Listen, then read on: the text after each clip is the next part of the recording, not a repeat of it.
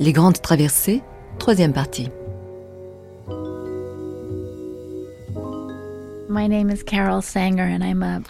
Je m'appelle Carol Sanger. J'enseigne le droit à la faculté de droit de Columbia. J'enseigne le droit des contrats, le droit de la famille et tout ce qui touche aux femmes, aux enfants et au féminisme. Jusqu'en 1973, l'avortement était un crime, c'est-à-dire que les médecins qui le pratiquaient pouvaient être arrêtés. Dans bon nombre d'États américains. Et au cours de cette période, cette année-là, une affaire a été soumise à la Cour suprême qui remettait en question une loi du Texas qui criminalisait l'avortement. Et la Cour suprême fédérale américaine a découvert un droit à la vie privée dans la Constitution qui euh, recouvrait le droit d'une femme à recourir à l'IVG. Pour la première fois, il était établi qu'il y avait un droit constitutionnel américain qui donnait le droit aux femmes de recourir à l'avortement. L'avortement était donc considéré comme légal. Mais dès cette période, dès 1973, la question était comment les États peuvent-ils encadrer, réglementer l'avortement de sorte que même si ce n'est plus criminalisé, que les femmes ne se fassent pas euh, avorter trop librement. L'État pouvait encore réglementer euh, ce champ. Et depuis 1973, sur le plan politique, tous les débats portent sur les limites que ne doit pas franchir l'État pour réglementer cette question. Le droit à l'avortement, une liberté menacée dans l'État du Mississippi, par Julie Clarini, Doria Zénine et Michel Gassic.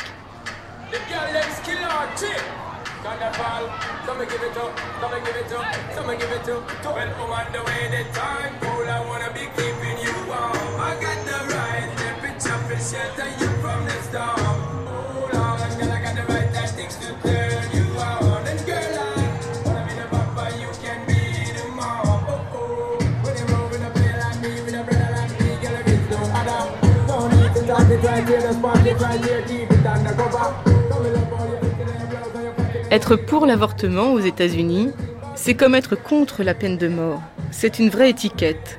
Elle signale votre sensibilité politique. Vous êtes pour l'avortement, aucun doute, vous votez démocrate. Le nombre de restrictions qui encadrent l'accès à l'interruption volontaire de grossesse a le même pouvoir, il donne quasi immanquablement la couleur de l'État. Depuis 1973, date à laquelle la Cour suprême édite le fameux acte qui décriminalise l'avortement, l'acte Roe versus Wade, la bagarre n'a jamais cessé entre les pro-choice, ceux qui sont pour le choix, et les pro-life. Ces derniers, qui ont le vent en poupe sous la présidence de George W. Bush, nourrissent l'espoir de renverser Roe versus Wade. S'ils y parvenaient, l'avortement serait interdit dans les nombreux États qui leur sont déjà acquis. I'm from Woman News, New York City, and Big Apple Dyke News. Uh, why did your delegation come to the march?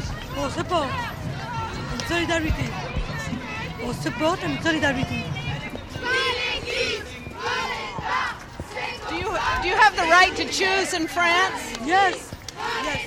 For how long? For how long? From uh, 1974 for Washington, 9 avril 1989, manifestation des femmes pour protester contre les menaces d'abolition de la loi pour l'avortement. Kathleen Gerson, professeure de sociologie à New York University, a été le témoin de ces grandes batailles qui se poursuivent depuis les années 70.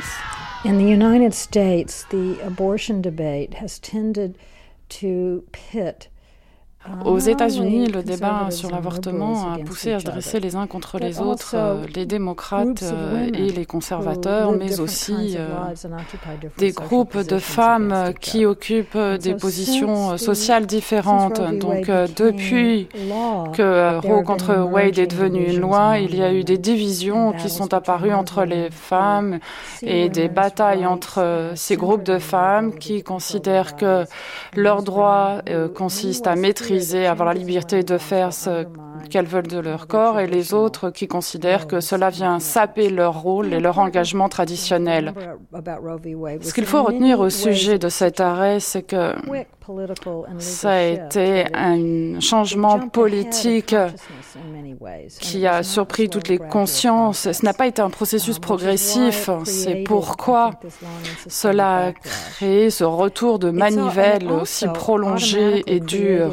Et automatiquement, cela a créé des droits aussi pour des femmes qui ne sont pas forcément battues pour ces droits. Et les générations qui sont nées depuis cet arrêt ont considéré que c'était un acquis et n'ont jamais imaginé une ère antérieure à l'arrêt Roe contre Wade où l'avortement n'était pas disponible, illégal et dangereux. Ce qui a créé un débat où, curieusement, le débat euh, consistait à vouloir euh, éliminer le droit à l'avortement plutôt que de le encourager. Et au Mississippi, c'est très intéressant. J'aimerais bien que vous, vous me disiez ce que vous allez y découvrir. Je ne voudrais pas en parler en tant qu'experte. Je pense que vous en saurez plus que moi lorsque vous aurez terminé vos interviews. Moi, je pense que ces forces sont organisées euh, différemment au Mississippi. Les services de mise à disposition de l'avortement sont beaucoup plus courageuses parce que l'opposition est beaucoup plus forte. Et le débat est probablement orienté dans un contexte où les pro-life se, se, sentent plus fortes que les pro-choix. Cela change le rapport de force. C'est plus facile d'être pour l'avortement dans le nord plutôt que dans le vieux sud. Moi, j'ai grandi dans le Vieux Sud. Donc, euh, um, j'ai beaucoup de respect pour cette culture et à bien des égards, euh, c'est une région du pays qui a connu plus d'évolution et de progression que d'autres régions des uh, États-Unis, mais ces questions vont droit au cœur euh, de la vie religieuse et de, de la morale des populations du Sud, où c'est très fortement ancré.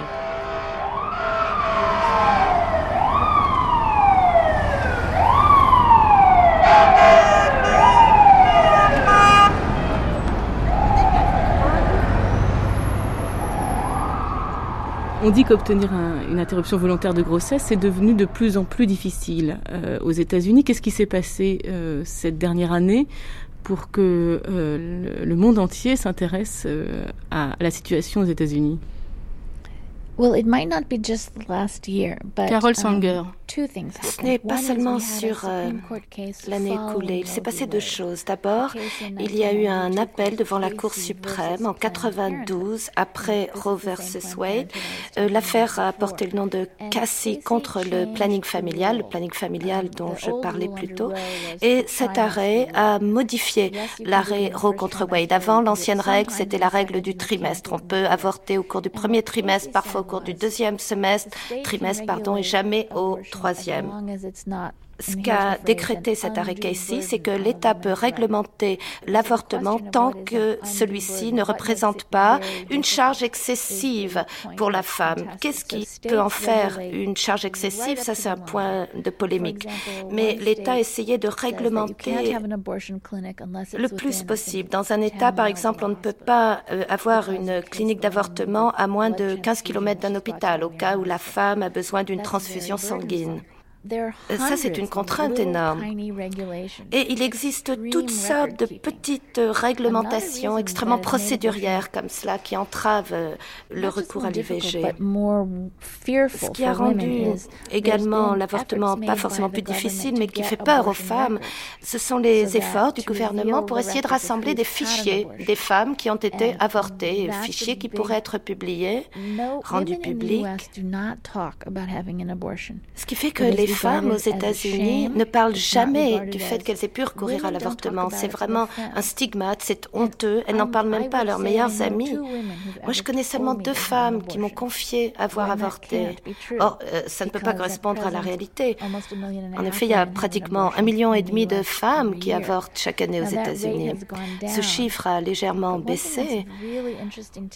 Mais il y a un autre aspect très intéressant, c'est que la moitié des femmes qui avortent aux États-Unis chaque année sont déjà des mères. Et ça, c'est très intéressant parce qu'elle décide de ne pas avoir un autre enfant et ça ne fait pas d'elle des meurtrières, je crois que ça fait d'elle de meilleures mères parce que ce qui leur tient à cœur, c'est de bien s'occuper des enfants euh, qu'elles ont déjà. Et euh, ce chiffre, comme par hasard, personne n'en parle. Vous savez, les femmes qui avortent, ce ne sont pas juste des adolescentes à la vie sexuelle débridée, non. Euh, il y en a qui sont déjà primipares, qui, sont, qui ont des enfants et qui prennent très au sérieux leurs responsabilités vis-à-vis de leurs enfants. Autre entrave, c'est toute cette culture politique euh, qui va contre l'avortement, qui tend à uh, faire honte aux femmes qui y recourent. Vous savez que le président Bush euh, adore parler de la culture de la vie, cette nouvelle expression. L'Amérique, c'est la culture de la vie. Bien sûr, si on met de côté la peine de um, mort. Et euh, cette expression, c'est un petit peu un drapeau qui résume les positions anti-avortement, par exemple. On ne fait aucune recherche sur les cellules souches. Le gouvernement fédéral y est opposé, tout simplement parce que cela implique eh bien, le produit dérivé des avortements. Donc cela fait que tout un domaine de recherche est condamné. On part demain pour euh, Jackson, Mississippi. Qu'est-ce que vous avez à nous conseiller et quelle est votre réaction? Oh. Euh, pour euh, le tourisme ou pour votre travail? Si c'est pour le travail, à votre place, je contacterai une antenne du planning familial au Mississippi. Je prendrai rendez-vous avec eux et je leur demanderai quelles sont les difficultés avec lesquelles vous débattez, euh, la question du transport, qui vient vous voir, euh, est-ce que ce sont des gens euh, riches. c'est le meilleur moyen de découvrir ce qui se passe sur le terrain, comme on dit, c'est de vous rendre vraiment dans un bureau local de planning familial. Et puis aussi, allez voir les partisans du droit à la vie et parlez-leur aussi. Ils auront des arguments différents. et je crois que c'est important de les entendre aussi.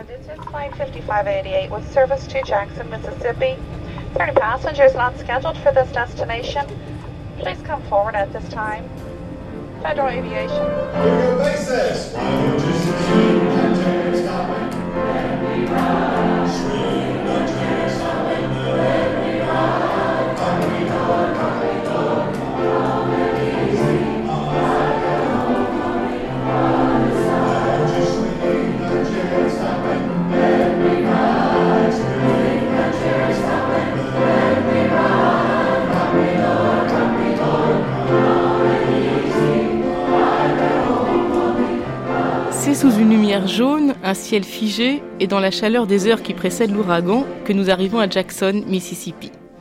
Au centre-ville, personne dans les rues, pas de magasins, seules quelques voitures de police tournent autour de bâtiments dont la fonction est indécidable.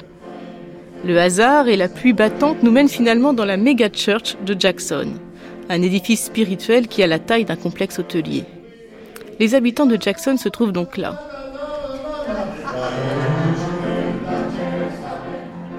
Dans l'une des innombrables salles mises à la disposition des fidèles, on répète, entre blancs, des chants patriotiques, dans une joie et une bonne humeur qui contrastent avec l'impression extérieure.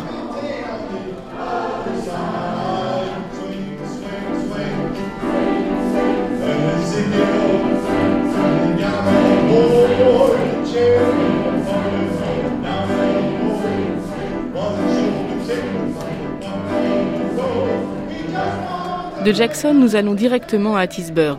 Nous sommes encore à deux heures de route. Dans une chaleur étouffante, nous voyons alterner les stations essence, les églises, les fast-foods. Nous avons rendez-vous avec le mouvement pro-life du Mississippi à l'entrée de la ville. C'est un bâtiment de briques neuves, étrangement posé en bord d'autoroute. Les voitures arrivent une à une et l'accueil est chaleureux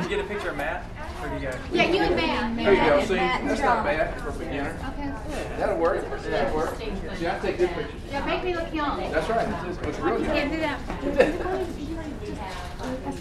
Yes, please. Okay. Yeah, yeah, yeah. It's a man. Yeah, yeah, yeah. Here, here. Y'all stand over here with Janet. That'd be good. Let's get them all. Listen. Uh, I'm filling out this one right now, but I'll get to that. That one's for Jackson. This okay. one's for me. Okay, gotcha. Let me ask you a question. Yes. What in the world is French radio doing in Mississippi? Je peux vous poser une question Qu'est-ce qu'une radio française vient faire ici dans le Mississippi? Mais c'est super de vous avoir ici. Bienvenue au Mississippi. Quel âge vous avez I don't know how to say that. Euh, je ne sais pas le dire en français. J'ai 24 ans. John a les cheveux longs et l'allure fringante. Ce soir-là, une vingtaine de personnes se retrouvent, comme lui, pour écouter la conférence de la présidente du mouvement, Terry Emig. Comme Terry, comme les autres participantes, Jeannette est blonde. Vous avez ici des modèles de bébés, de vrais bébés euh, la taille réelle aux différents stades de leur développement alors qu'ils grandissent dans l'utérus. Nous euh, avons des bébés à 7 semaines, des modèles à 7 semaines, c'est la taille réelle du bébé. 19 euh, jours, 12, 20, 26 et 30 semaines. Nous apportons ces modèles de bébés lorsque nous allons à des salons, des foires euh, régionales. Et euh, nous les montrons aux piétons qui passent par notre stand euh, et qui peuvent le voir. L'avortement est, est illégal après, après 12 semaines ici dans le Mississippi, non? After 12 weeks, is that right, Sue? I believe it is. Je crois, oui, le premier trimestre, oui, oui. Yes, after that Après le premier trimestre, effectivement, c'est illégal. C'est euh, illégal selon les lois qui ont été votées au Mississippi. Vous avez les mêmes, les mêmes euh, modèles pour les, les femmes euh, afro-américaines? Jackson, Mississippi. Jackson, Mississippi, nous sommes euh, la dernière euh, ville qui a une clinique euh, d'avortement où il y a un pourcentage très élevé de femmes afro-américaines qui s'y rendent. Et donc, nous avons des modèles de bébés noirs aussi pour faire passer le message à ces, à ces dames, à ces mères. Et, cette semaine, comme ça, on voit déjà le visage les mains. All the details oui, tous les détails euh, du bébé, oui, la tête, euh, les petits bras. oui, oui, dès cette semaine, c'est déjà là. Et je crois aussi que à deux à trois semaines déjà, on commence à entendre euh, le battement du cœur. Il y a un battement de cœur. Et vous pensez que si on montre ça aux femmes, ça va changer leur point de vue? Ah, mais oui, nous avons convaincu beaucoup de femmes de ne pas aller à la clinique d'avortement simplement euh, par nos tracts et nos brochures. Euh, vous avez ici des messages très clairs que nous leur donnons, que nous donnons aux femmes lorsqu'elles sortent de leur voiture et qu'elles vont à la clinique. Le message qu'on leur fait passer, c'est que on se préoccupe d'elles tout autant que du bébé en raison de tous les risques qu'elles prennent qu'elle court en allant avorter. Et euh, dans ce dossier, il y a d'autres brochures, d'autres tracts. Euh, que je n'ai pas apporté avec moi, mais j'ai pas tous les éléments aussi Il y a des représentations, des images très impressionnantes qui montrent un avortement, ce qu'est un avortement et ce que cela suppose pour le bébé.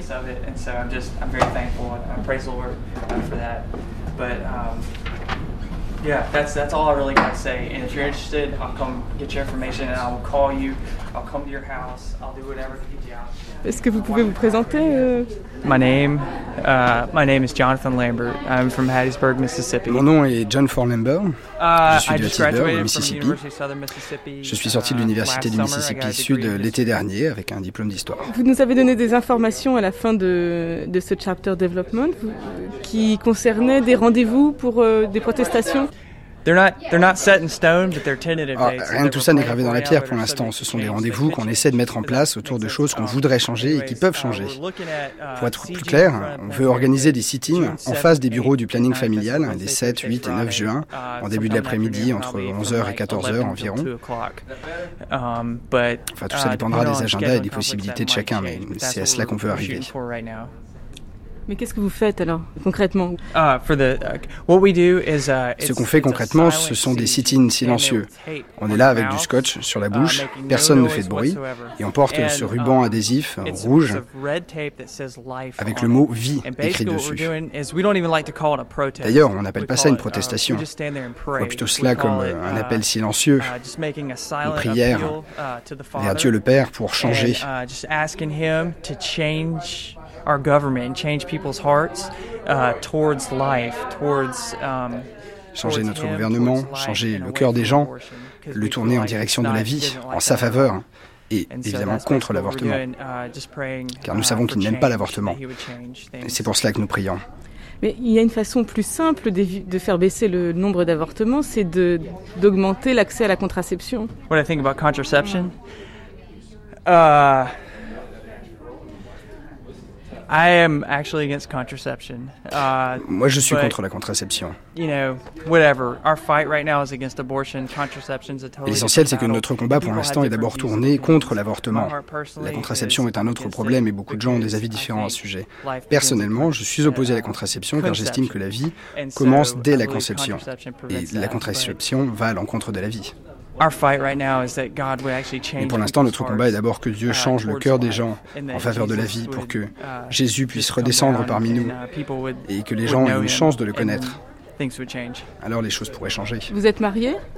Est-ce que je suis marié? Non.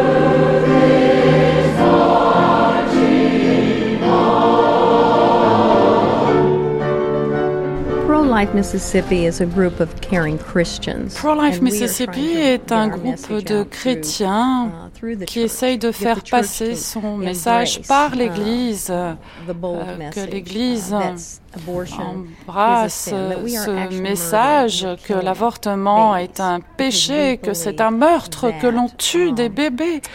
Parce que nous pensons que la conception, c'est le début de la vie. Vous avez été conçu, vous ne seriez pas là ici aujourd'hui si vous n'aviez pas existé au moment de votre conception. Est-ce que vous étiez à ce moment-là? euh, ne vous rend pas moins précieuse qu'aujourd'hui uniquement parce que vous êtes sorti de l'utérus et que vous êtes ici aujourd'hui à votre âge. avec la forme que vous avez aujourd'hui ne vous rend pas plus précieuse que vous étiez au moment où vous étiez de cette taille-là ou même encore plus petite. Et nous, nous cherchons dans la parole de Dieu parce qu'il savait ce que nous étions avant même notre naissance. Et donc nous croyons dans notre foi et dans notre Créateur qui nous a créés pour un objectif, pour son plaisir. Il ne s'agit pas de vous, de moi, de nous. Il s'agit de lui et de la dignité de la vie de l'homme et de ce don de vie. C'est de là que nous venons. Jeannette, le chapter développement va commencer dans quelques instants. Vous pouvez nous expliquer ce que c'est? Every once in a while, we dedicated, committed et nous Christians avons des chrétiens dévoués, much, uh, militants qui sont très désireux de participer et euh, d'être la voix de ceux qui um, participent à cette lutte. Et lorsque nous trouvons un groupe de um, personnes, un, deux ou trois, ou même plus, nous travaillons avec ces personnes et nous leur disons, nous voulons aller euh, dans votre ville pour vous aider à démarrer certaines activités euh, comme celles que nous faisons à Jacksonville. Nous voulions que vous nous imitiez. Uh, um, Il s'agit euh, de parrainer certaines uh, manifestations, certains événements. Uh, Il s'agit d'unir nos forces. Terry You know, I think it's a, it's a good Vous savez, je pense que c'est un bon début. Bien sûr, on aimerait que davantage de gens s'impliquent, mais d'une manière um, générale, tous ces gens, dès lors qu'ils sont actifs, très militants, tant pis s'ils ne sont qu'une poignée, ils pepeuvent faire beaucoup de battages en faveur du mouvement pro-vie. Est-ce que l'avortement est, un sujet dont on peut parler assez facilement au Mississippi? Au Mississippi, vous savez, c'est un État d'abord à majorité chrétienne. Il y a beaucoup de chrétiens qui s'intéressent à cette question de l'avortement, mais on est en majorité pro-life. Mais c'est un sujet très difficile, délicat, parce qu'il s'agit de, de mort, de sexualité, de politique et de religion. Que des sujets très difficiles à aborder, très controversés. Pour cela, on ne parle pas suffisamment de l'avortement. On ne dit pas euh, combien il nuit aux femmes, tout en notant la vie des enfants à naître. Pendant la conférence, vous avez fait une allusion à, l'esclavage et à la fin de, l'esclavagisme aux États-Unis. À quel propos? Si l'on regarde l'histoire des États-Unis, uh, à une époque, l'esclavage était légal. Il était légal de traiter nos frères et sœurs noirs comme s'ils n'étaient pas humains, comme s'ils étaient des citoyens de seconde zone. Il en va de même avec l'avortement. On ne dit pas que les enfants à naître ne sont pas humains, ils le sont.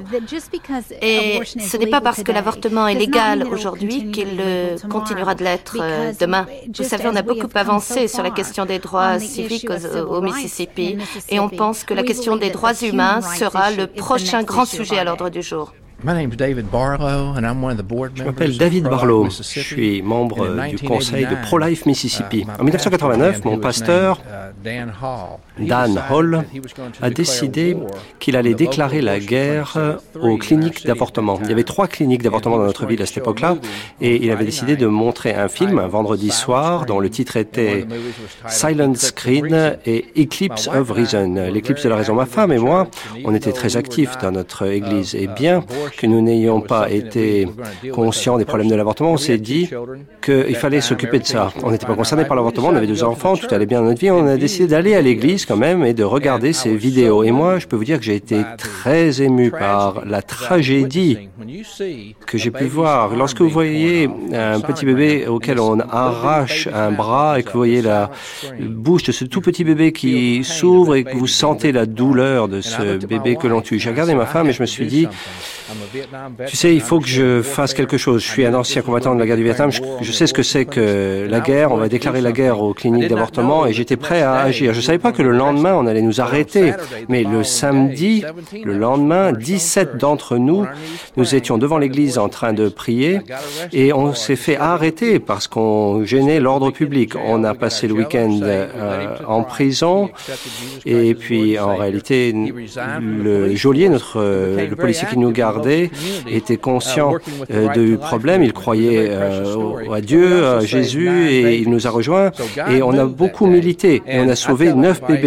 Autrement dit, Dieu a agi en notre faveur ce jour-là. Et lorsque vous êtes persécuté euh, au nom de Dieu, votre Sauveur, c'est là que la paix arrive dans votre vie. Et là, je peux vous dire que quelque chose est arrivé dans ma vie ce jour-là, et je n'ai pas été le même depuis. J'ai été licencié. ils m'ont appelé le lundi, ils m'ont dit on a vu que tu étais là-bas au clinique anti-avortement, on t'a été arrêté, puis j'ai été licencié, moi. Et en réalité, j'ai été licencié sept fois au cours des quatre années qui ont suivi, justement parce que j'étais impliqué dans, cette, euh, euh, dans ce mouvement pro-life Mississippi. J'ai été persécuté pour avoir voulu euh, sauver la vie d'enfants pas encore nés. Et moi, je, je milite depuis 1989. Et je crois que les gens doivent savoir ça. Lorsque vous êtes témoin d'un avortement, cela vous change. On ne peut pas rester assis sur son postérieur et dire cela ne me concerne pas.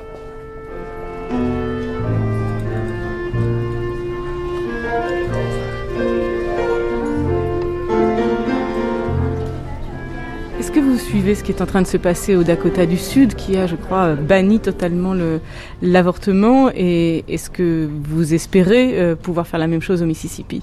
Um, J'ai travaillé, je fais du lobbying auprès des députés. Vous savez, on, peut interdire euh, l'avortement au Mississippi. On peut voter des lois dans ce sens. Mais la question, c'est plutôt de savoir si la Cour suprême va finir par changer et décider d'annuler cet arrêt euh, Roe contre Wade. Si Roe est renversé, est-ce que ça changera vraiment quelque chose pour les femmes ici? Parce que finalement, les lois sont assez restrictives. Je ne sais pas si c'est vraiment votre combat. Vous savez, on enregistre encore 3500 avortements par an au Mississippi. Et il y a des femmes du Mississippi qui vont avorter dans un autre État. Donc, au vu de ce chiffre impressionnant d'avortements, et eh bien manifestement, même s'il y a des restrictions, ce n'est pas suffisant pour bannir l'avortement, ce qui est notre objectif ultime. Donc, annuler cet arrêt Roe contre Wade, c'est important pour réglementer l'avortement dans notre État. Et tout changement au niveau de la Cour suprême est bienvenu. Mais si Roe est renversé, si l'arrêt euh, Roe contre Wade est renversé, ce sera la guerre civile aux États-Unis. Um, no, you know, I, believe that's why I think it's so important to educate. Et voilà pourquoi l'éducation um, est un point essentiel. Car euh, quand on éduque les femmes, vous savez, je crois qu'on devient une nation qui va embrasser cette question du droit à la vie comme aucune auparavant. Bien sûr, il y a encore cet équilibre des forces, les pros et les anti-avortements, mais dans um, l'ensemble, on assiste à un vaste et profond mouvement en faveur du droit à la vie et contre l'avortement. Et je crois que c'est parce qu'on a révélé les secrets de la vie intra-utérine. La science a révélé les secrets de la vie intra-utérine. Maintenant, on peut voir l'enfant à naître. On entend même euh, ses battements de cœur. Et je crois que cela a beaucoup fait pour promouvoir le droit à la vie dans ce pays. Et le cœur de la nation est en train de changer. Donc, euh, quand les lois auront changé, les cœurs auront déjà changé.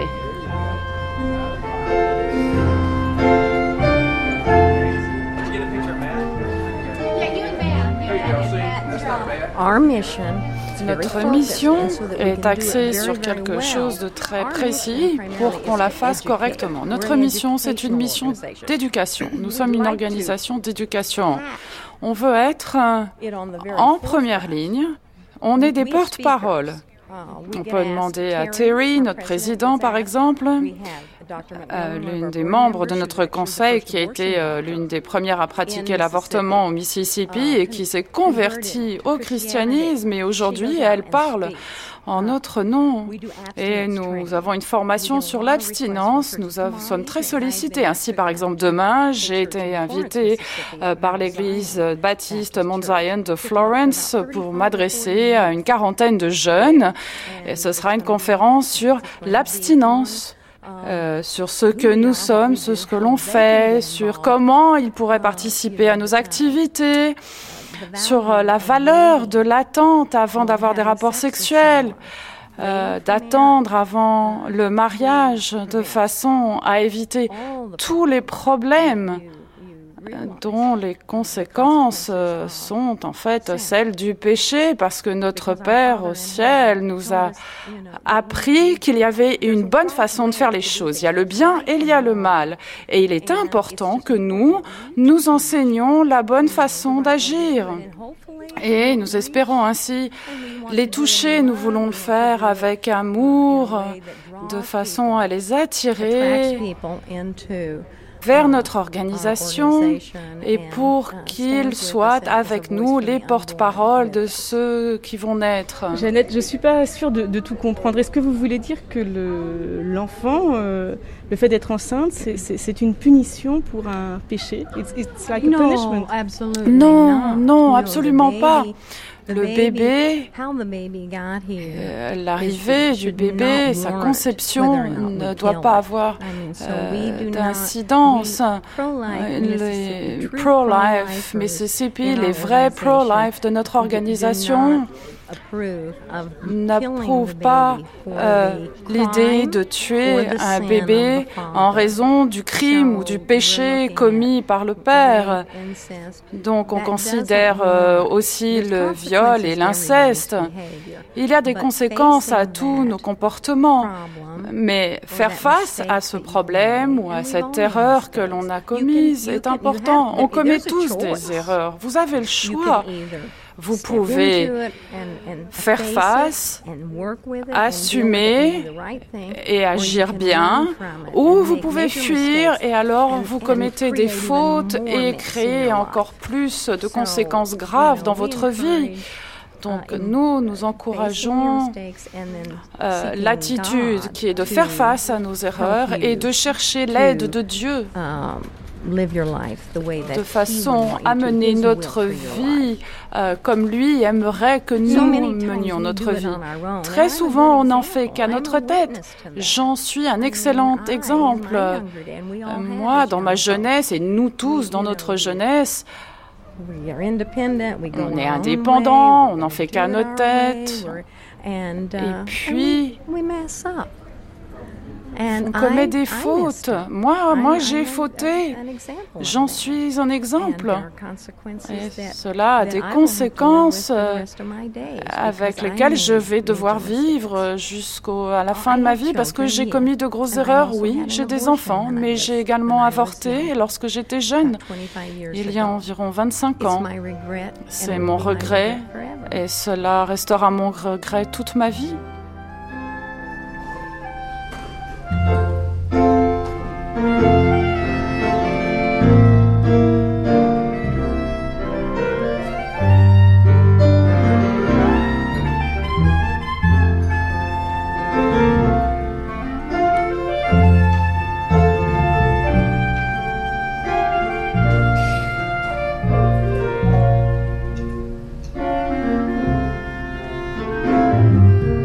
Janet bénit notre voyage de retour à Jackson. Le lendemain, nous avons rendez-vous avec Barbara, que le groupe de Hattiesburg nous a chaleureusement recommandé. Elle prend si bien soin des femmes enceintes. Good land. Hey there. I'm Barbara. Nice to meet you. Je suis Barbara, ravie de vous rencontrer. Oh, et vous avez ces accents délicieux. Ah, ça promet d'être intéressant. oh, we must really pray. Ah, faut vraiment prier pour qu'on arrive à bien communiquer. Ah, j'espère être intelligible. Parce que parfois, je ne m'exprime pas très très bien.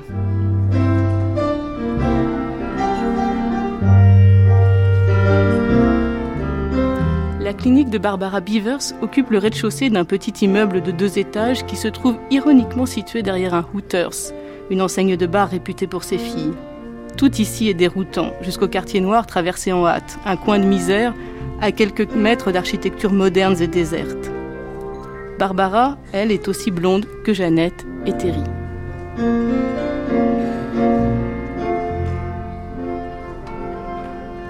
Barbara, nous sommes donc euh, ici dans la clinique pour le choix de la grossesse, hein, euh, Center for Pregnancy Choice, dans les environs de Jackson, dans la banlieue de, Jackson. Vous travaillez ici depuis quand?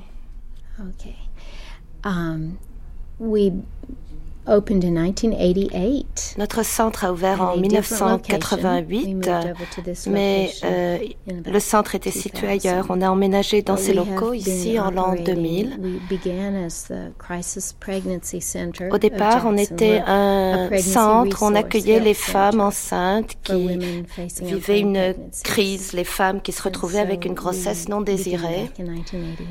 Donc on a démarré dès 1988. Ça fait longtemps qu'on fait ce travail. Vous êtes la fondatrice au cœur de, de cette initiative? Ah oui, j'ai été impliquée dès le début. En 85, um, euh, j'ai commencé à travailler avec le mouvement euh, pro-life. Um, Parce que je me suis trouvée devant une clinique d'avortement. Et j'ai vu les femmes qui entraient dans cette clinique pour se faire avorter. J'ai été frappée par ma ressemblance avec elles. En fait, elles étaient comme moi. Et moi, j'avais cette idée um, dans la tête de qui pouvait recourir à une IVG. Et quand j'ai vu ces femmes qui se préparaient à avorter, eh bien, je me suis identifiée. Et si j'avais une grossesse non désirée pendant mes études, par exemple, eh bien, j'aurais pu être à leur place et, et avorter. Et après, j'aurais dû en supporter les conséquences tout le restant de mes jours, cette souffrance, cette douleur, ce regret de faire cela. Et donc j'ai voulu les aider. Et je me suis dit, il faut apporter une aide et un soutien aux femmes qui ont une um, grossesse non désirée et qui sont au pied du mur, qui doivent décider que um, faire. Et ces femmes, elles ont besoin d'une information euh, précise, d'abord sur le développement du bébé. J'ai été frappée par le fait que dans les années 80, quand j'étais à l'université, j'en étais au même stade que ces femmes quelqu'un du corps médical m'a expliqué, ben non, euh, ce n'est pas encore un bébé. Et je me mets à leur um, place. Moi, j'aurais cru cette affirmation parce que c'est ce que j'aurais voulu entendre si j'étais enceinte et que je ne voulais pas avoir un, un bébé. Il m'aurait entraîné à croire cela. Whatever that was in there. et j'aurais voulu me débarrasser de ce que j'avais dans le ventre et j'aurais cru um, euh, quelqu'un qui me disait euh, ce n'est pas un bébé. Mais il faut qu'elles sachent que ce qui se développe dans leur ventre, c'est un bébé, un bébé dont le cœur bat au bout de 18 jours et que leur rythme cardiaque est différent de celui de la mère, qu'il est déjà autonome, que ce petit à naître euh, a des pieds, des petits orteils, des mains qui se développent il faut qu'elle le sache. Parce que je crois qu'il y a beaucoup de tromperies dans les cercles pro-avortement. Tant vous faire croire qu'il ne s'agit pas d'un bébé. Et ma question, c'est si ce n'est pas un bébé, qu'est-ce que c'est? Si vous le voulez, c'est un bébé. Si c'est une grossesse désirée, planifiée, c'est un bébé. Alors comment est-ce qu'on peut décréter que ce n'est pas un bébé dès lors qu'on n'en veut pas Et voilà pourquoi je suis devenue militante, je me suis engagée. Et c'est la cause que je défends depuis des années parce que moi aussi j'estime que euh, j'aurais pu être trompée. Et c'est vrai que si je m'étais trouvée dans la situation où ces femmes se trouvent, euh, j'aurais vécu la même crise. Et on m'aurait trompé. Vous me comprenez, n'est-ce pas Quelles sont les femmes qui viennent vous voir Ok. We have the, some young and we have some Alors, eh bien, certaines sont jeunes, d'autres plus âgées. En fait, quand on ouvre le matin, on ne sait jamais qui on va voir arriver. Et quel sera leur itinéraire, leur histoire, leur euh, situation, um, ce dans quoi elles se débattent. Et c'est ça. Il y a les riches, les pauvres, celles qui ont fait des études, um, d'autres non. On part du principe qu'aucune femme ne souhaite avorter. Qui voudrait faire cela Donc les femmes ont, peur, elles ont des craintes. Et elles sont soumises à ces pressions terribles. D'abord euh, une pression euh, en interne avec elles-mêmes et puis des pressions externes colossales. Um, Ça peut être son entourage, son partenaire, euh, des parents ou, l'Église. Euh, par exemple, je ne peux pas aller à l'Église euh, si je suis enceinte parce qu'on est dans le um, sud profond, etc. Donc, des pressions terribles sont exercées sur cette femme, mais elle possède également une force intérieure en elle. Et en cas de crise, les femmes ont tendance à oublier qu'elles ont une force. Et nous, on veut leur redonner le pouvoir et la force d'affirmer euh, cette force intérieure. Mais il y a toutes sortes de cas très différents.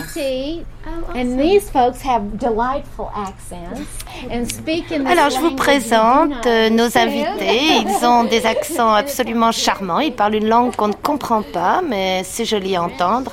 Ah, c'est du français, d'accord. Ah oui, Heather, c'est une euh, bénévole qui travaille avec nous. Il y a beaucoup de volontaires dans la clinique? Oui, on a beaucoup de bénévoles, beaucoup de volontaires. D'ailleurs, euh, on ne pourrait pas faire tout le travail qu'on a bas sans eux. Um, Presque um, tous, d'ailleurs, nous, nous sommes bénévoles. La plupart des centres comme le nôtre, notamment dans le, Mississippi, eh bien, tournent grâce euh, aux volontaires et aux gens qui donnent euh, de leur temps. Beaucoup d'entre eux, d'ailleurs, ont vécu un avortement, sont passés par là.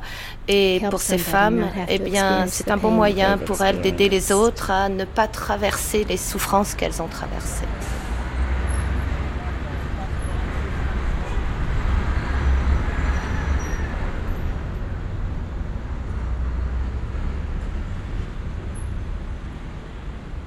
À quelques kilomètres du centre de Barbara, dans un endroit moins calme, proche de la route, se trouve la clinique de Jackson où l'on pratique encore les IVG. C'est la seule de tout l'État du Mississippi. L'atmosphère qui l'entoure est évidemment moins sereine. En nous approchant, nous sommes contraints de ralentir, on frappe aux vitres de la voiture. Ce sont des militants pro-life qui essaient de nous dissuader d'entrer, comme ils le font avec toutes les patientes qui se présentent. If you have an abortion, you know, you're a mother of a dead baby the rest of your life, or you can be the mother of a live baby. Do all of you speak English? Si vous avez un, un avortement, vous serez la mère d'un enfant mort toute vos vies, ou vous pouvez donner vie à un enfant. Est-ce que vous parlez tous anglais? Oui, vous savez le bambino, vous savez ce que c'est que l'amour, vous savez qui est Dieu, vous connaissez Notre-Dame de Guadalupe, qui aime les enfants et qui prie pour eux tous les jours. Voici la taille d'un bébé qui est mort ici. C'est un bébé de 10 semaines. Il a été aspiré avec une machine, c'est comme un ouragan. C'est une machine qui est 30 fois plus puissante que votre aspirateur et cela aspire la, les bras et puis la tête, il faut l'arracher et l'écraser avec un instrument et en même temps euh, la mère, la femme peut en mourir. Je vais prier pour vous, réfléchissez-y.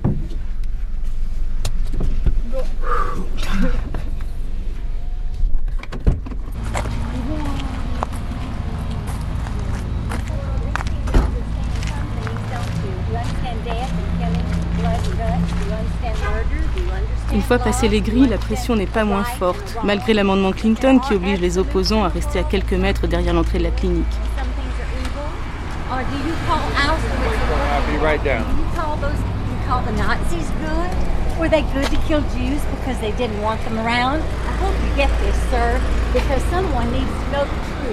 La poursuite continue. Tout un arsenal de nounours et de biberons est exposé avec insistance sous nos yeux comme des gages de la maternité heureuse.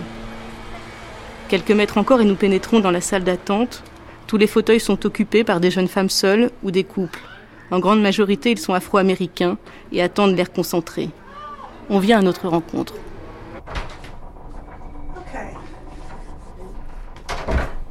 Je m'appelle Betty et j'ai été administrateur ici pendant huit ans. Bonjour Julie. Donc, je m'appelle Betty Thompson.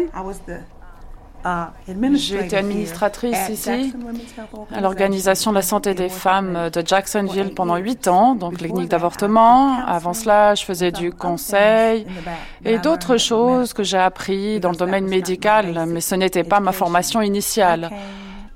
Euh, je suis venue ici euh, en tant que fonctionnaire détaché à la retraite et puis euh, j'ai appris à travailler et enseigner à des jeunes femmes. C'est une occasion qui m'a été offerte et que j'ai saisie.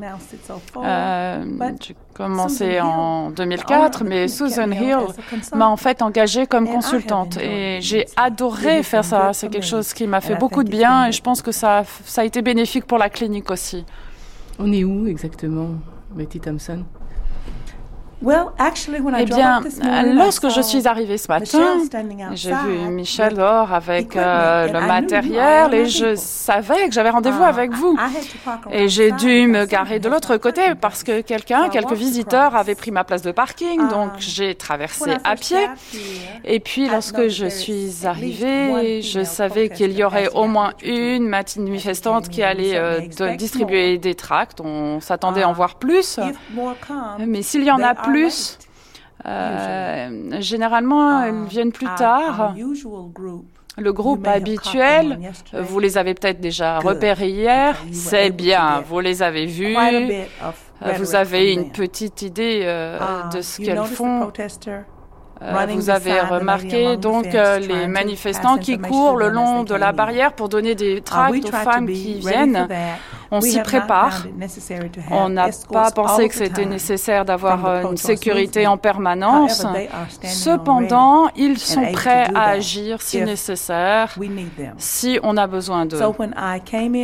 Lorsque je suis arrivée, j'ai donc rencontré votre groupe. Nous avions déjà plusieurs personnes dans la salle d'attente qui allaient passer par la première étape de leurs 24 heures de réflexion. C'est leur première journée ici. La loi les oblige à venir et d'avoir un conseil à 24 heures avant l'intervention. Et elles ont beaucoup de papiers à remplir, il y a beaucoup d'administratifs. Tous les formulaires qu'elles remplissent leur donnent des informations et leur présente par exemple les alternatives plutôt que l'avortement. Voici ce que vous pouvez faire. Si vous voulez faire, prendre une autre décision, vous avez une liste avec euh, des conseils, des coordonnées, des numéros de téléphone et des adresses. Ensuite, un conseiller va passer en revue ces ah, papiers avec elle. Donc, elles reçoivent énormément d'informations, même s'il y a de la répétition, elles en ont besoin parce que lorsque les patientes viennent le premier jour, j'imagine à quel point ça doit être dur pour elles de sortir de la voiture, de passer au travers des manifestants. Elles ne veulent pas être ici. Elles ne se sont pas levées ce matin en se disant ah bah si j'allais avoir un avortement aujourd'hui. Elles sont là à la suite d'une réflexion dure, euh, douloureuse, qui les a conduites à cette euh, décision, peut-être avec leur partenaire, peut-être une décision qu'elles ont partagée avec leur famille ou quelqu'un d'autre.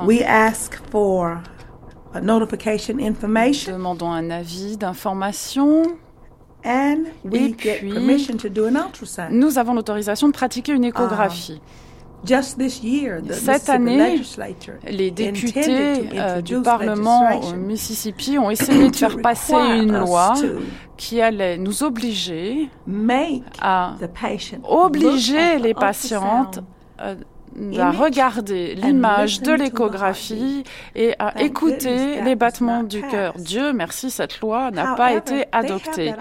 Cependant, cette possibilité existe. Le radiologue leur donne toujours la possibilité de le faire si elles le souhaitent.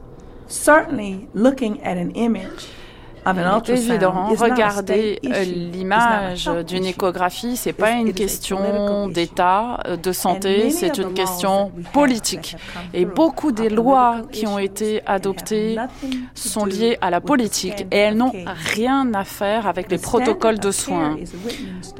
Le protocole du soin est déjà inscrit dans le marbre il y a des règles, des protocoles qui doivent être suivis par tous les centres de santé. Nous sommes dans cette catégorie et nous suivons ces protocoles et ces normes. Donc il ne s'agit pas de la sécurité ou de la santé de la femme, il s'agit simplement du point de vue des pro-life. C'est une action politique. Alors par exemple, Barbara Evans, je suis une jeune femme euh, je viens vous voir parce que je ne veux pas. Je viens d'apprendre que je suis enceinte. Comment le, le centre me prend en charge? Eh bien, la première chose, c'est de faire un test de grossesse. Si le test est positif, um, et que la femme en um, question est confrontée à un choix, disons, eh bien, soit elle peut recourir à une IVG um, ou garder le bébé. En fait, c'est ça l'alternative euh, au départ. Son choix de vie ou de mort, en fait. Euh, mais on lui dit, vous avez quatre possibilités. Um, L'avortement, l'adoption, la monoparentalité ou le mariage. Voilà les quatre possibilités. Et que pensez-vous de um, ses choix, quel est le meilleur pour vous? Et si elle envisage vraiment l'avortement, on creuse un peu. Est-ce que vous connaissez vraiment l'avortement, euh, la procédure? Et là, on a des vidéos, des brochures qui expliquent la procédure de l'IVG. Et après avoir débattu de ces différentes options, je crois que la première chose qu'on va lui recommander, c'est de passer une échographie, d'abord pour voir si le fœtus est viable. Donc la plupart des, jeunes femmes qui viennent vous voir, vous leur, vous leur proposez une échographie, donc quasiment toutes. Toutes celles dont les résultats sont positifs. Yes, we do. Oui, absolument. On les y encourage. On applique des normes, des standards. On a un directeur médical et on ne pratique pas une échographie sur toutes les femmes qui ont un test de grossesse positif. Mais si la femme envisage l'avortement ou elle est susceptible d'y recourir à cause de pression exercée sur elle, à ce moment-là, on va l'encourager à passer une échographie. Au Mississippi, les, lois sont plutôt assez restrictives, donc il y a encore quelques cas d'exception dans lesquels on peut euh, avoir un avortement. Euh, vous êtes donc plutôt euh, euh, dans un terrain, dans un milieu où les choses sont faciles pour le mouvement pro-life ici. Yes, that's right. We are in a very oui, c'est vrai. Um, favorable. We um, c'est vrai, le climat nous est favorable. C'est une bénédiction. Vous savez, moi, je ne suis pas d'ici. Je suis une Yankee, je suis du Nord. Mais je suis venue ici quand je me suis mariée. Donc, mes enfants sont nés dans le Sud. Ce sont des sudistes et je suis ravie d'ailleurs de les avoir élevés dans, dans le Sud dans une bonne euh, atmosphère familiale, propice à la vie de famille et avec euh, le respect euh, des valeurs. c'est ce à quoi essayent de travailler les chrétiens. C'est difficile, mais on y travaille, on essaie de se respecter. Oui, c'est vrai, le climat nous est assez propice, disons. Et on apprécie beaucoup cet état de fait. Quelle est la réception que vous avez du côté politique? Est-ce que les, élus euh, du Mississippi sont aussi favorables au, au mouvement pro-life? Yeah, it's very open, very open. They are very, they are very favorable. Um, C'est vrai que nos élus sont plutôt favorables aux restrictions euh, imposées au droit à l'avortement.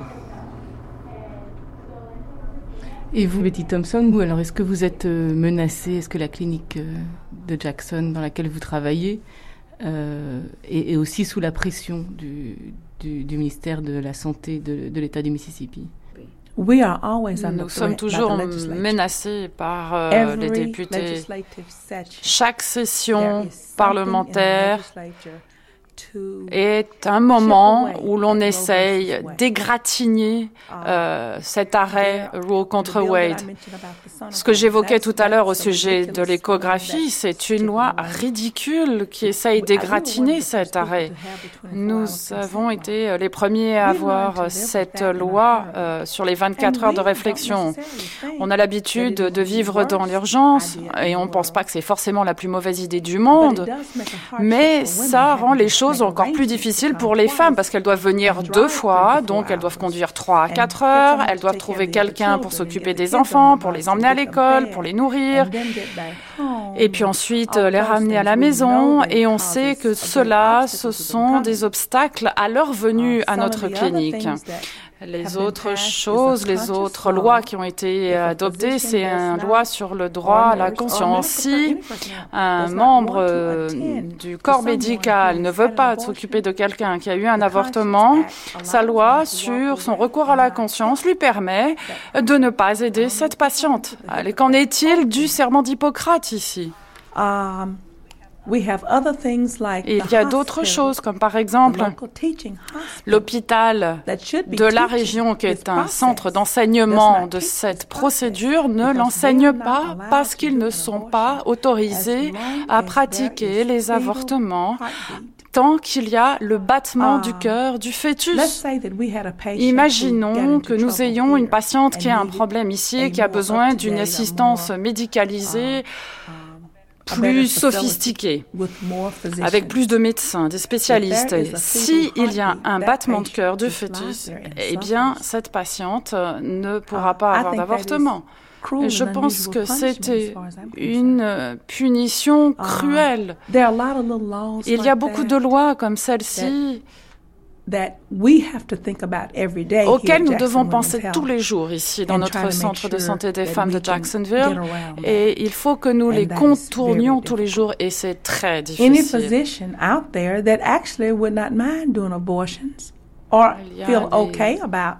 Hommes qui ne veulent pas faire d'avortement, d'autres qui euh, sont plus que réticents et ils ne participent pas euh, à aucune activité avec nous parce que cela va affecter leur activité quelque part. Les manifestants vont aller devant leur cabinet et euh, vont protester.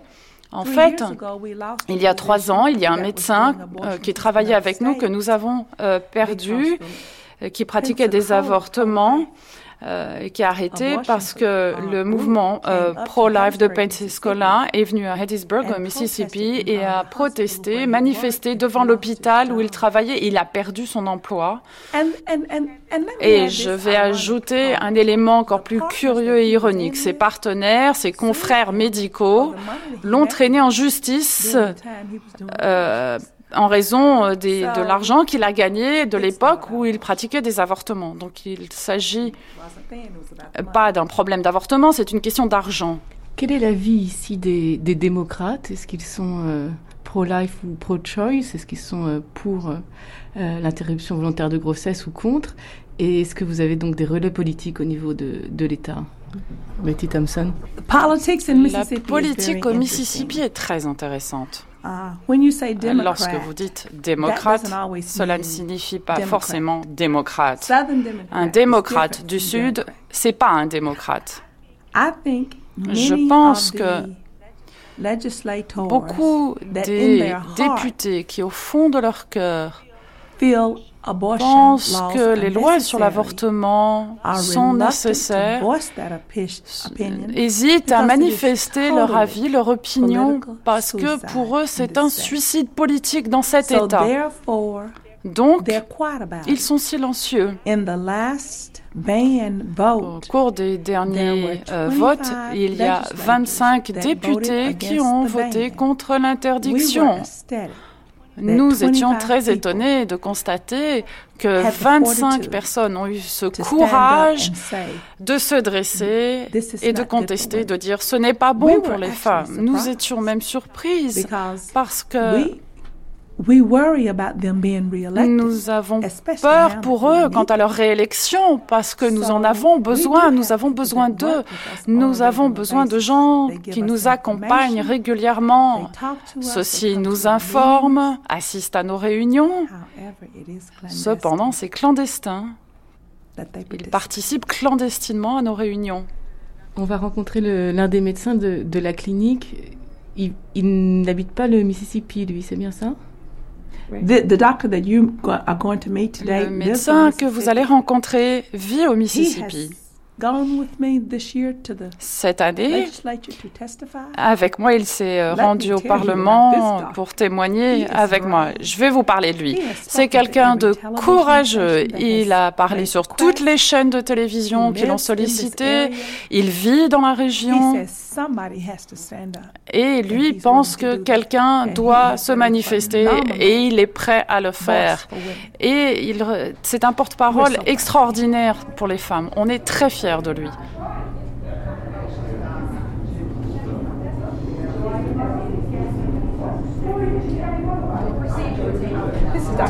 Voici le docteur Joseph Book, c'est mon héros, c'est mon héros. Basket au pied et boucle d'oreille unique, le gynécologue de la clinique ne manque ni de charme, ni en effet de charisme. Il ressemble à un acteur de Spike Lee. Je suis le docteur Joseph Booker.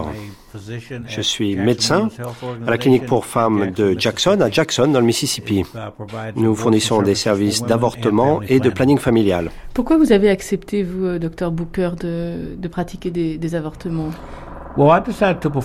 J'ai commencé à faire des avortements parce que lorsque je faisais mes études de médecine, c'était avant l'arrêt Roe versus Wade de 73 et je voyais des femmes qui venaient aux urgences, elles avaient subi des avortements illégaux et il y avait des conséquences qui étaient assez graves. Après l'arrêt Roe versus Wade, je me suis dit si je pouvais rendre les avortements plus sûrs, eh ben c'est ça que je devais faire pour aider les femmes. Vous êtes euh, né ici, vous avez été formé comme médecin ici au Mississippi? Je suis né en Pennsylvanie, puis j'ai fait mes études de médecine en Californie. Et le Mississippi, c'est un choc culturel pour moi. Pourquoi? Le comportement des gens. Ils ont 20 ans de retard sur le reste des États-Unis. C'est des gens très rétrogrades, très très croyants. Ils n'ont aucune connaissance médicale. Hein. Tout ce qu'ils disent repose sur leur prétendue foi. Ils se prétendent chrétiens. Moi, je les appelle des faux chrétiens parce que les chrétiens ne jugent pas les autres. Est-ce que vous, vous, avez, vous sentez la pression euh, de, de, de cet environnement très très pro-life? Et est-ce que parfois même ça vous menace personnellement? Um, moi, je fais des avortements depuis 1973, donc j'ai connu uh, tout ce qui est pression, manifestation, agitation, tout ça. Et en 1994, pendant 18 mois, j'étais sous la protection de la police parce que on m'avait fait des menaces de mort et puis il y a un médecin qui a été tué en Floride, donc j'ai eu la protection de la police pendant 18 mois. Est-ce que ça affecte votre carrière d'une manière ou d'une autre de, pratiquer des avortements ici dans cette clinique? Oui, oui, parce qu'il y a pas mal de médecins par ici qui ne nous aiment pas. Il y a beaucoup d'hôpitaux qui ne veulent pas qu'on puisse utiliser leurs locaux. Et puis, les journalistes ne nous aiment pas non plus. Mais si on croit à une cause, ce qui est notre cas dans notre clinique, les gens peuvent s'agiter à l'extérieur, ça n'a pas d'importance. Nous, nous voyons ces femmes qui arrivent, on les aide et elles nous disent merci. Et ça, ça suffit à effacer tous les aspects négatifs qui viennent de l'extérieur. Il y a quelque chose de, frappant quand euh, on, arrive euh, dans, dans, la clinique, c'est que toute l'équipe médicale est afro-américaine. Et à l'extérieur, tous les pro-life sont blancs. Qu'est-ce qui. Ça reflète quoi de, du Mississippi? Racism. Plain and simple racism. Le racisme. And um, all the staff is not African American um, or, or Tous ne sont pas afro-américains. Uh, nous avons une femme blanche. Um, et elle est très militante pour l'avortement. Elle fait des études de droit et elle va bien défendre euh, le mouvement euh, pour l'avortement. Les jeunes filles euh, afro-américaines semblent être aussi plus nombreuses parmi les patientes. Ça reflète aussi un, État divisé socialement. Qu'est-ce que ça reflète aussi de, de, de la l'organisation sociale du Mississippi? Il y a encore pas mal de ségrégation dans le Mississippi. Mais avant d'être afro-américain, la plupart euh, des gens qui viennent nous voir sont pauvres. Ces femmes n'ont pas les moyens de subvenir aux besoins d'un enfant supplémentaire. Donc l'avortement constitue leur seul moyen de vivre à peu près décemment. Les gens qui ont de l'argent dans le Mississippi, s'ils le veulent, peuvent quitter l'État pour aller euh, chercher des soins. Mais ces Afro-Américaines qui viennent nous voir sont pauvres. C'est pour ça que vous avez cette impression-là. La plupart des grossesses, on les retrouve chez les pauvres par manque d'éducation.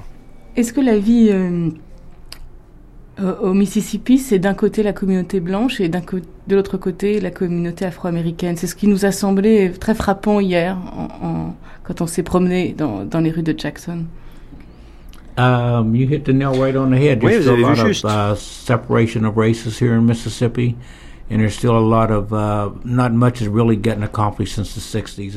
Depuis les années 60, on n'a pas beaucoup avancé euh, dans l'État du Mississippi. Et moi, je vous parle en tant uh, qu'étranger ici. Il y a encore beaucoup de ségrégation, beaucoup de racisme ici. Mais plus on vous entend, plus on se dit que ça doit être dur pour vous de vivre ici au Mississippi. Pourquoi vous ne retournez pas en Californie? On a plus besoin de moi ici qu'en um, Californie. Je suis un militant. Je me bats. Et je me bats jusqu'au bout, moi. Vous avez d'autres activités militantes ou associatives ici? Non, pas que je sache. C'est ça ma cause. Et je me battrai tant que je serai en vie.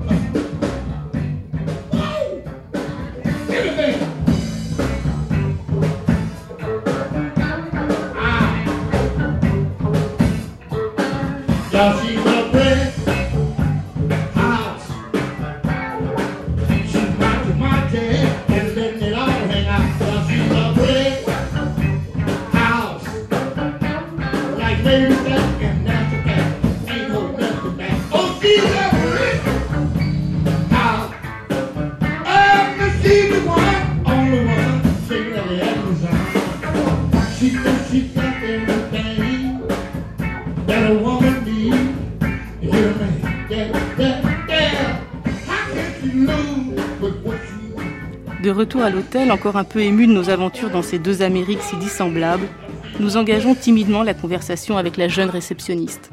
Il se trouve qu'elle aussi connaît bien la clinique pour y avoir accompagné une amie. Accepterait-elle de témoigner? Oui, madame. Alors, elle est allée là-bas en mars de cette année.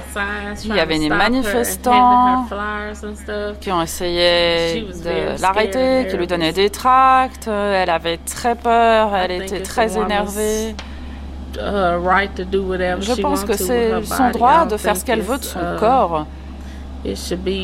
Ce n'est pas à quelqu'un d'autre de lui dire ce qu'elle euh, peut faire. Peut-être qu'elle n'a pas les moyens de s'occuper d'un enfant aujourd'hui. C'est son droit de décider de ce qu'elle fait de son corps. Nous avions trois cliniques, il y en a deux qui ont été fermées, il n'en reste plus qu'une aujourd'hui. Et les femmes du Mississippi, si ça continue, elles n'auront plus le choix, elles devront aller ailleurs. Euh, sinon, elles vont être obligées de vivre avec un bébé qu'elles ne veulent pas. Et euh, si elles sont obligées d'avoir cet enfant, elles vont peut-être mal euh, l'éduquer. Comment a payé votre amie cette interruption de grossesse? Elle a payé euh, cash de son argent, c'était 425 euh, dollars. Elle en était à 16 semaines. Et au Mississippi, 16 euh, semaines, c'est le délai. Elle était vraiment à la limite. On dit que certaines femmes partent plus loin dans d'autres États quand justement elles ont dépassé le, terme des, des, semaines autorisées ici au Mississippi. Yes. Uh, euh, la Nouvelle-Orléans. Je connais une clinique au Kansas qui va jusqu'à 36 semaines, mais c'est euh, plus de 3000 dollars euh, pour pratiquer cela. Qu'est-ce que vous pensez des gens qui sont devant la clinique et qui, qui accostent les femmes qui, qui vont consulter le médecin? Je pense que c'est pas juste. Je les aime pas. Ils tapent sur la clôture et ils vous disent que vous êtes quelqu'un de mauvais. Je pense que personne n'a le droit de vous critiquer en raison des choix que vous faites dans votre vie. Est-ce qu'ils sont violents?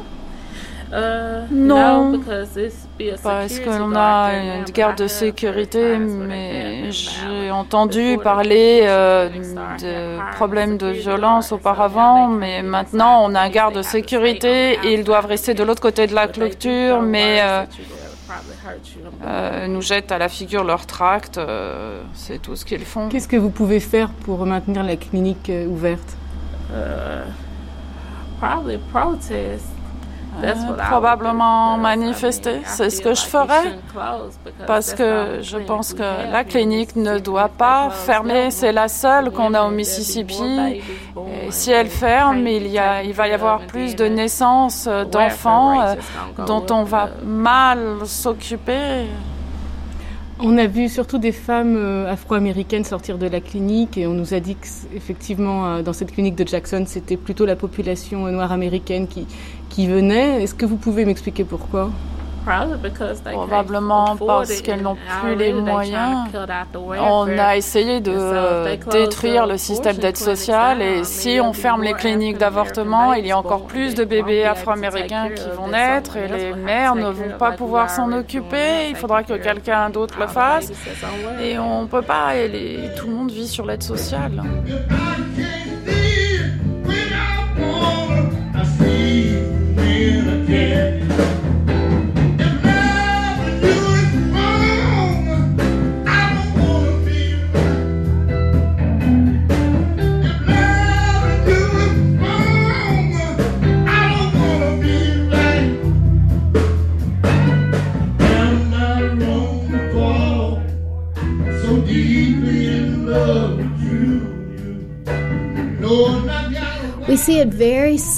Barbara Beavers.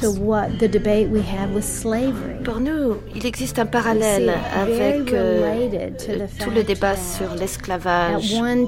C'est très lié. À une époque dans l'histoire, les Noirs n'étaient pas considérés comme des êtres humains. Et ce que l'on dit maintenant, c'est que eh bien, les enfants à naître ne sont pas considérés comme des humains. Um, Il y a vraiment un parallèle. Parce qu'il s'agit um, d'êtres humains. Et vous savez que le Mississippi s'est très mal comporté sur la question noire. Et j'espère qu'on va faire mieux avec euh, la question du fœtus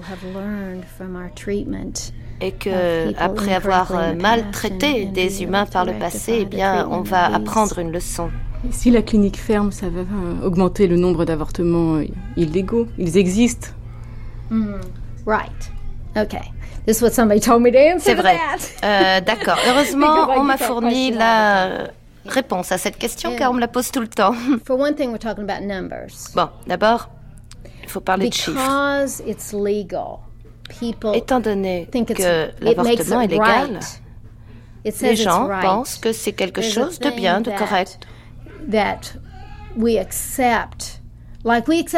C'est quelque chose qu'on accepte, tout comme on acceptait l'esclavage dans le temps, alors que ce n'était pas bien. C'était mal, et il a fallu le rendre illégal. L'esclavage. Et il faut aussi qu'on décrète que c'est illégal de tuer des bébés. Moi, ça me tue quand on dit ce n'est qu'un amas de tissu. Et j'ai entendu un professionnel, euh, un, médecin, dire ça. C'est un amas de tissu. Or, qu'est-ce que c'est si ce n'est pas un bébé? Qu'est-ce que c'est? Il n'existe euh, aucune preuve scientifique qui nous explique que euh, les gens n'engendrent pas des êtres humains. Les humains créent d'autres êtres humains.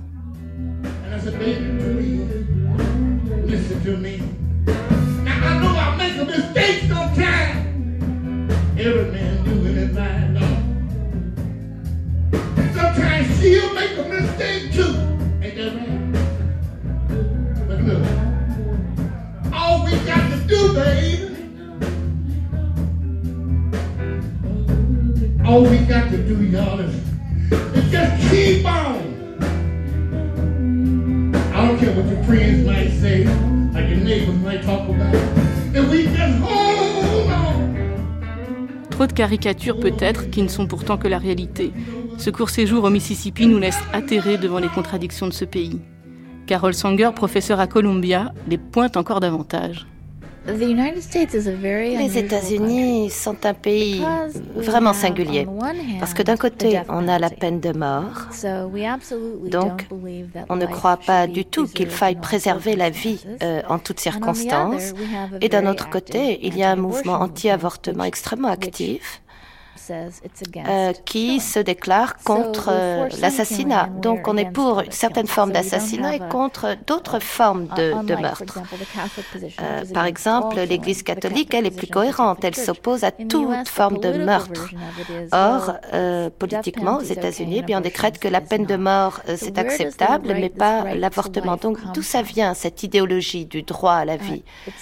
Ça ne figure pas dans la Constitution. Carole Sanger, vous êtes donc professeur de droit à, Columbia. Qu'est-ce qui se passe en ce moment dans, dans, le Dakota du Sud? Parce que je crois que ça vous concerne euh, de, au plus près, puisque c'est un jugement qui va passer, dont on s'attend à ce qu'il passe devant la Cour suprême. Oh, South Dakota. Ah oui, oui, oui. Dans le Dakota du Sud, ils viennent de rendre l'avortement illégal, mais c'est un grand mystère. Comment est-ce qu'ils peuvent faire um, cela? Parce que ça va à l'encontre de la Constitution. Mais ils ont eu beaucoup d'audace et ils ont décrété euh, qu'ils allaient mettre au défi cet arrêt Roe contre Wade dans le violent, tout simplement ils ont décidé de ne pas s'embarrasser de petits règlements pointilleux, procéduriers, être à moins de 15 km d'un hôpital, etc. Non, non, on y va directement, on va renverser euh, cet arrêt euh, par notre législation locale. C'est ce qu'ils ont fait. Et c'est un véritable défi lancé euh, aux tribunaux. Et on va voir ce qu'il en sort. Mais en tout cas, il ne manque pas d'audace. Et ils ont sûrement une très bonne stratégie derrière cela, hein, c'est clair. C'est-à-dire, on ne va pas s'embarrasser avec des petits règlements locaux. Non, non, on y va franchement. L'avortement est illégal dans notre État. Vous dites que c'est un défi hein, de, la part des, associations pro-life euh, à, à, la Constitution et, à l'arrêt de, de, Roe euh, versus Wade. Est-ce qu'ils ont des chances, de, plutôt des risques? Est-ce qu'il y a des risques qu'ils gagnent? Nobody knows. Ça, personne ne so le sait. recently had two new justices euh, récemment, deux nouveaux juges ont été um, nommés à la Cour suprême. Euh, D'abord, euh, Monsieur Roberts, qui est le président de la Cour suprême, donc un um, poste très influent, très uh, important. Et puis Monsieur Alito, qui vient d'être nommé. Tous deux sont connus pour leur position très conservatrice. Et tout le monde attend euh, avec hâte de, que l'on soumette une affaire portant sur le droit à l'avortement et on attend de voir ce qu'ils vont faire, mais on ne sait pas. Et vous savez, ils sont um, nommés à vie. Euh, Robert, lui, jouit um, d'une réputation d'homme intègre, éthique. Donc vraiment, il faut attendre de voir ce qui va se passer. Si l'arrêt euh, Roe n'est pas renversé, est-ce que ce n'aura pas été une erreur stratégique justement de la part des pro-life? Non. Non, parce que je crois qu'ils ne commettent aucune erreur euh, stratégique, vraiment, parce qu'ils vont simplement remettre ça sur le tapis, um, réessayer. Ils sont très engagés. Et il existe une euh, organisation, en fait, c'est une fédération de mouvements euh, pro-life et ils ne vont pas baisser les bras jusqu'à l'annulation euh, de l'arrêt euh, Roe contre Wade et ils vont essayer de s'y prendre par différents moyens au niveau de la, euh, des tribunaux fédéraux, des tribunaux de leur État, les recours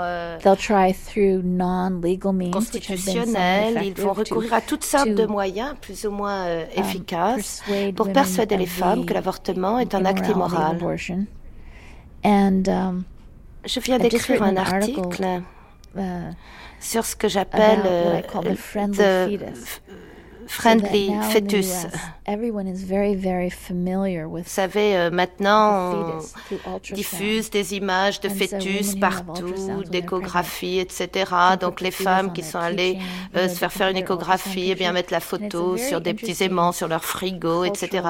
C'est euh, une évolution culturelle assez intéressante. Tout le monde maintenant est parfaitement familiarisé avec le fœtus. On l'affiche sur les, sur les frigos. On m'a invité pour les, les, cadeaux de naissance. Partout, on voyait des photos du fœtus. Et ça, c'est vraiment un mouvement culturel qui veut pousser les gens à considérer les fœtus, les enfants à naître, comme de véritables enfants, de sorte que l'avortement soit considéré comme un meurtre. Et en face, Carol Sanger, que font les féministes américaines? Les féministes américaines continuent de se battre sur le plan juridique et devant les tribunaux. Il existe plusieurs organisations de juristes euh, femmes qui, aux différents niveaux de juridiction, eh bien, essayent d'empêcher les choses de se dégrader davantage. Mais vous savez, c'est un peu déprimant quand, dès lors que votre objectif est simplement d'empêcher les choses de se détériorer au lieu de les améliorer. À mon avis, c'est vraiment une question politique, idéologique. Par exemple, il y a des gens qui pensent que la solution, c'est d'élire plus de femmes à des postes de représentants. Mais ça ne marche pas parce que toutes les femmes ne sont pas féministes. Donc, uh, c'est pas un coup gagnant à tous les coups, comme un smash au basket. Non, on gagne pas à tous les coups. Je crois que ça a beaucoup à voir avec euh, un changement culturel qui ferait que les femmes seraient considérées comme l'égale des hommes et leur vie aussi importante que celle des hommes. Bien sûr, je ne veux pas mettre, euh, insister trop sur la valeur de l'éducation, mais que puis-je faire d'autre? Vous savez, dans mes cours, on parle de l'égalité, de droit une protection, d'un traitement égal entre les hommes et les femmes, parce que euh, les hommes la plupart du temps, n'ont pas le souci, évidemment, de la maternité et ils ne compromettent pas leurs intérêts professionnels ou autres dès lors qu'ils deviennent pères, alors que c'est le cas des femmes quand elles deviennent mères. Surtout ici, parce qu'on n'a aucun système de garde d'enfants, les soins médicaux sont rarement pris en charge, etc. Mais on continue d'y travailler.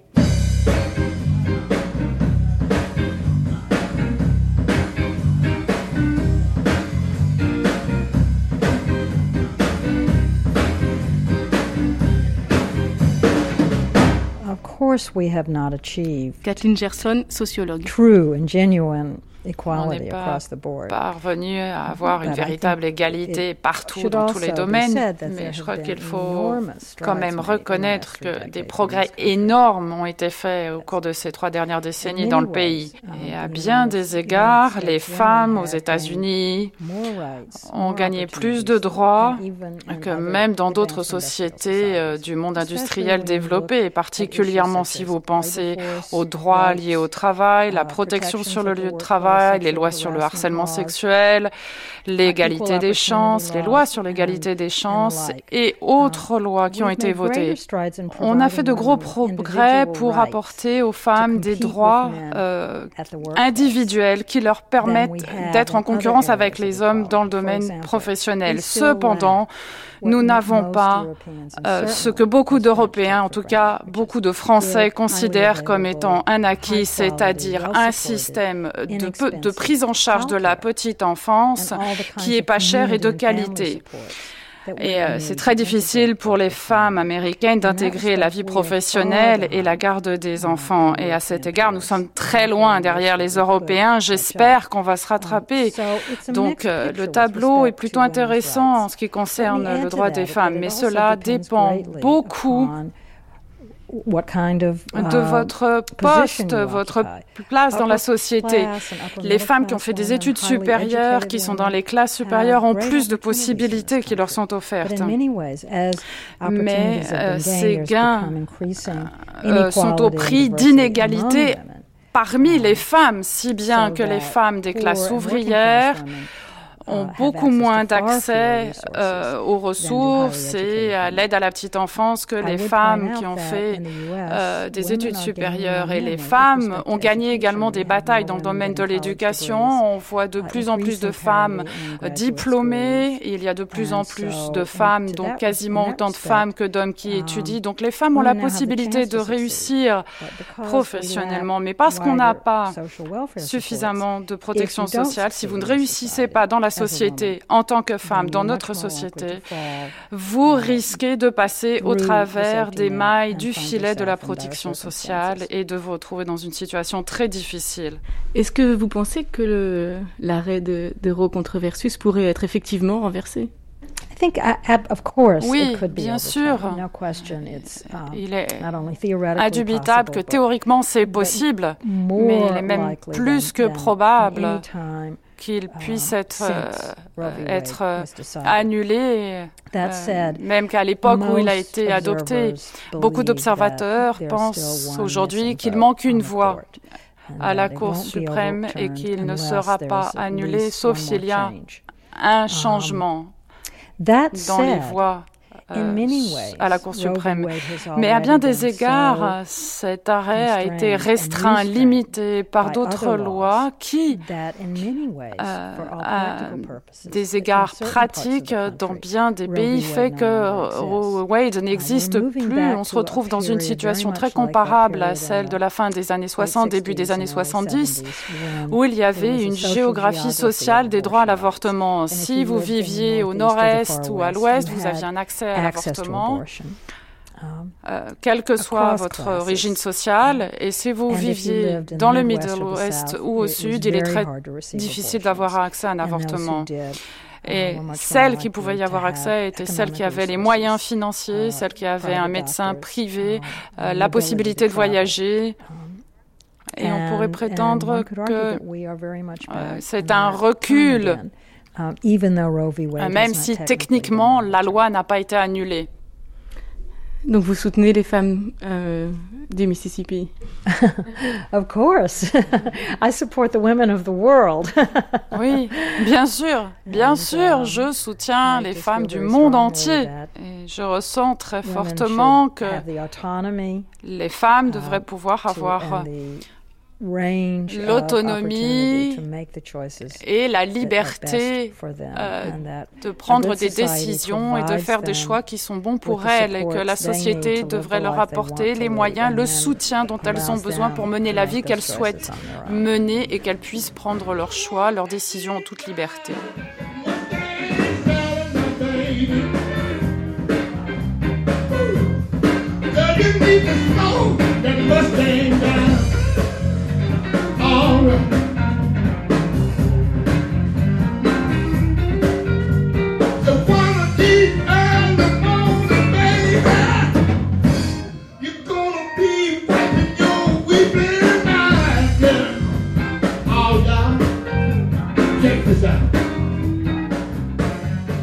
C'était Le droit à l'avortement, une liberté menacée dans l'État du Mississippi, par Julie Clarini, Doria Zénine et Michel Gassic, Merci à Rim Terbèche, à Xavier Combe, Evder et Agnès Debarge pour les traductions. Merci à toutes les personnes qui nous ont reçus à New York, à Jackson et à Hattiesburg. Mixage à Paris, Jean-Richard Dufour.